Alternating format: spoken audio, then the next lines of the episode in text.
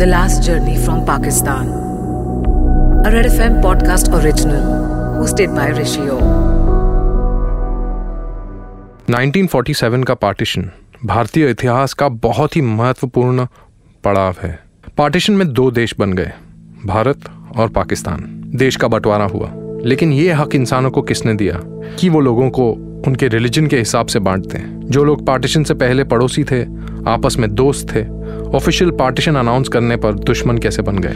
क्या ये सच नहीं कि ना पॉलिटिशियंस ने आम इंसान की सुनी और ना दोस्त ने दोस्त की सुनी, ना पड़ोसी ने पड़ोसी की सुनी, ना इंसान ने इंसान की सुनी? इसलिए इतिहास का सबसे दर्दनाक किस्सा बन गया 1947 पार्टीशन क्या कोई उस वक्त एक दूसरे को बोल पाया होगा?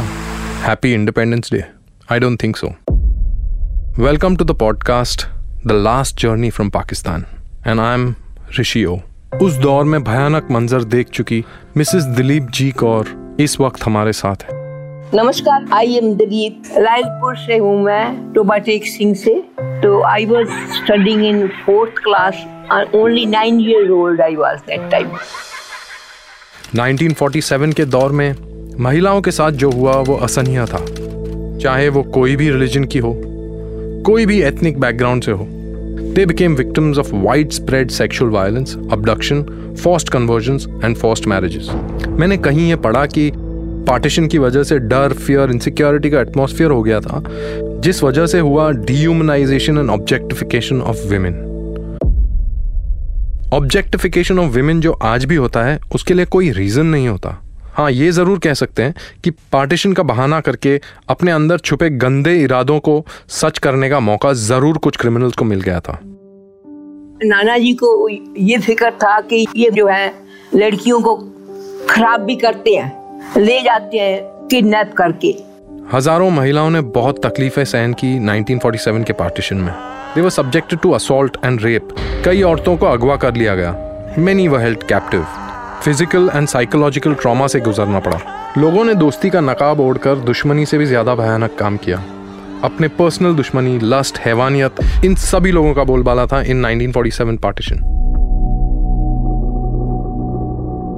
तो नाना जी came from Multan to Lajpur he took us my mother and three sisters to Multan district Jodhpur गाँव का नाम था। तो वो किला था एक किस्म का सराउंडेड बाय बिग वॉल नाना जी को और सब जोधपुर के निवासियों को यही डर रहता था कि अटैक कर देंगे हमारे ऊपर। हमारी लड़कियों को नुकसान ना हो। तो नाना जी used to take us to a gurdwara. वहाँ कुआँ भी था। और गुरुद्वारा में हमें बंद करके रखा उन्होंने। और उन्होंने हमें ये बोला कि अगर हमला हो जाता है तो हम लड़कियाँ हमारी कुएँ में कूद जाएँगी। अगर कुएँ तक भी नहीं पहुँच सकती तो हमें वो पुड़िए पॉइजन की दी हुई थी। कि ये खा लेना। इस पार्टीशन की वजह से there was a mass displacement of population with women and girls being particularly vulnerable during the migration उस दौर के लोगों को कई चैलेंजेस का सामना करना पड़ा। Loss of family members separation with loved ones struggle to find safety and shelter जो औरतें इस पार्टीशन में खुद को सेफ़ रख भी पाई, उन्हें सोल ब्रेड विनर्स बनना पड़ा। और पूरी तरह उनके कंधों पर आया कि अपने बिखरे हुए परिवार को अब एक बार फिर तिनका तिनका जोड़कर सब कुछ भुलाकर आगे बढ़ा जाए। हमने जोधपुर से खानेवाल पहुँचना था। कुछ ट्रक खानेवाल में आए। लोगों ने हमें वेल विशेष वहाँ पहुँचाया। फ़र्स्ट टाइम कुछ नंबर ऑफ़ ट्रक्स आए। मेरे मदर और तीन बहनों को हमारे नाना जी ने पहले भेजा। लड़कियाँ निकल जाए माँ के साथ। भोजन खिलाया गवर्नमेंट ने। दो रातें रास्ते में रुके। तो वहाँ पर I have seen dead bodies scattered on the roads they were badly smelling और रात को हमें जहाँ सुलाया गया मैदान में पुलिस थी सारी, उन्होंने गार्ड और हमें कहते थे कि अटैक हो सकता है। लेकिन वी वर सेफ़ जो एक्सप्लॉयटेशन हुआ वायलेंस हुआ against women during the partition ये कोई कम्युनिटी या रिलीजन तक सीमित नहीं था।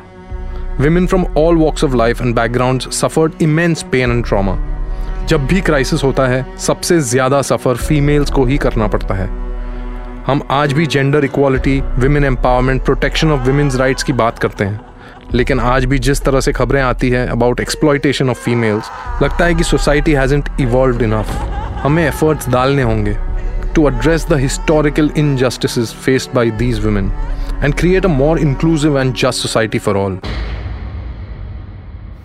Partition हो गई we came to India but dream में हर रोज यही आता था को कोई पीछा कर रहा है मेरा मेरे को पकड़ने की कर रहा है। This was very very upsetting कोई पढ़ाई में मन नहीं लगा, कुछ नहीं लगा, पर थोड़ी जब टाइम बीत गया तो we started taking interest in study 1947 के दौर में जो मैसिव किलिंग्स रेप किडनैपिंग्स हो रहे थे, इन सब के लिए रिवेंज इस वर्ड का इस्तेमाल हुआ।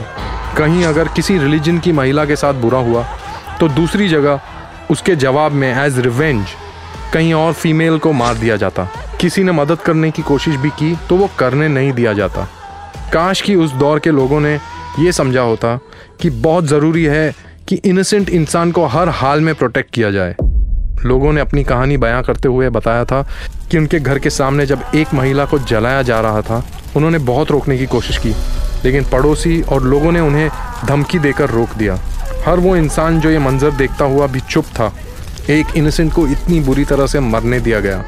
वो हर इंसान गुनेगार था, जिसे उनकी चुप्पी की सज़ा लाइफ ने कभी ना कभी ज़रूर दी होगी। बहुत कुछ झेला मिसेस दिलीप कौर ने। उन्होंने सबको यही एडवाइस दी। They should be ever ready to defend themselves. इस धरती के लिए, अपनी अर्थ के लिए, they should be ready to give life. आज़ादी से बड़ा कुछ नहीं। 1947 के इस दौर को बयां करते हुए मेरे रोंगटे खड़े हो जाते हैं। एक फियर सा आ जाता है कि आपका रिलीजन ही कैसे आपके लिए खतरा बन जाता है। कैसे जस्ट बिकॉज़ ऑफ़ रिलीजन इतनी मेहनत करके बनाया सब कुछ, फिर भी रातों रात बन सकते हैं रेफ्यूजी रिलीजन आपको इतना हेल्पलेस बना सकता है कि आप अपनों को मरते देखते हो और कुछ नहीं कर पाते। बस एक रिलीजन के लिए नदी पानी के बदले खून से भर जाता है। एक रिलीजन के लिए इंसान हैवान बन जाता है मैं सबसे बस यही कहना चाहूँगा the truth is that killing innocent people is always wrong and no argument or excuse, no matter how deeply believed, can ever make it right. The Last Journey from Pakistan. A Red FM podcast original hosted by Rishio.